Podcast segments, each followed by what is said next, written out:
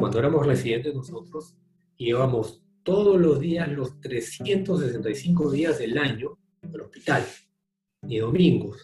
Ahí hacíamos, nosotros como residentes, nota de ingreso a todos los pacientes. Un día me tocó hacer hasta 10 notas de ingreso, historia clínica, pero más cortas.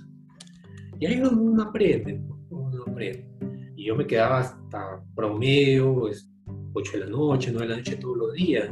Pero eso te da, eso te da este aprendizaje, aprendes de ahí. Y en esa época no había un doctor Guillén o alguien que me enseñe, ¿no?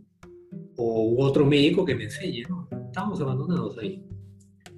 Y a los centros también, pero, pero ahora solamente los residentes van 150 horas y están mucho, mucho perdidos.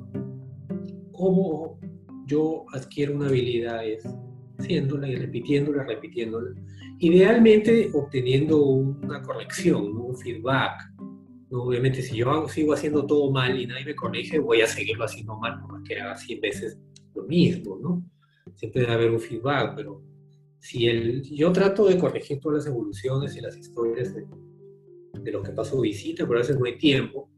Y si no hay tiempo y ven que no se le corrige, ustedes díganle, doctor, este, ¿puedes revisar mi historia? ¿Está correcta?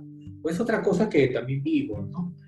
Que una cosa era lo que te hablaba presentando y otra cosa era lo que estaba escrito hablando, te, hablo de internos, estamos previo a la pandemia, te presentaba una historia buena, ¿no? Pero escrito decía tres líneas nada más, ¿no? debe haber esa discordancia.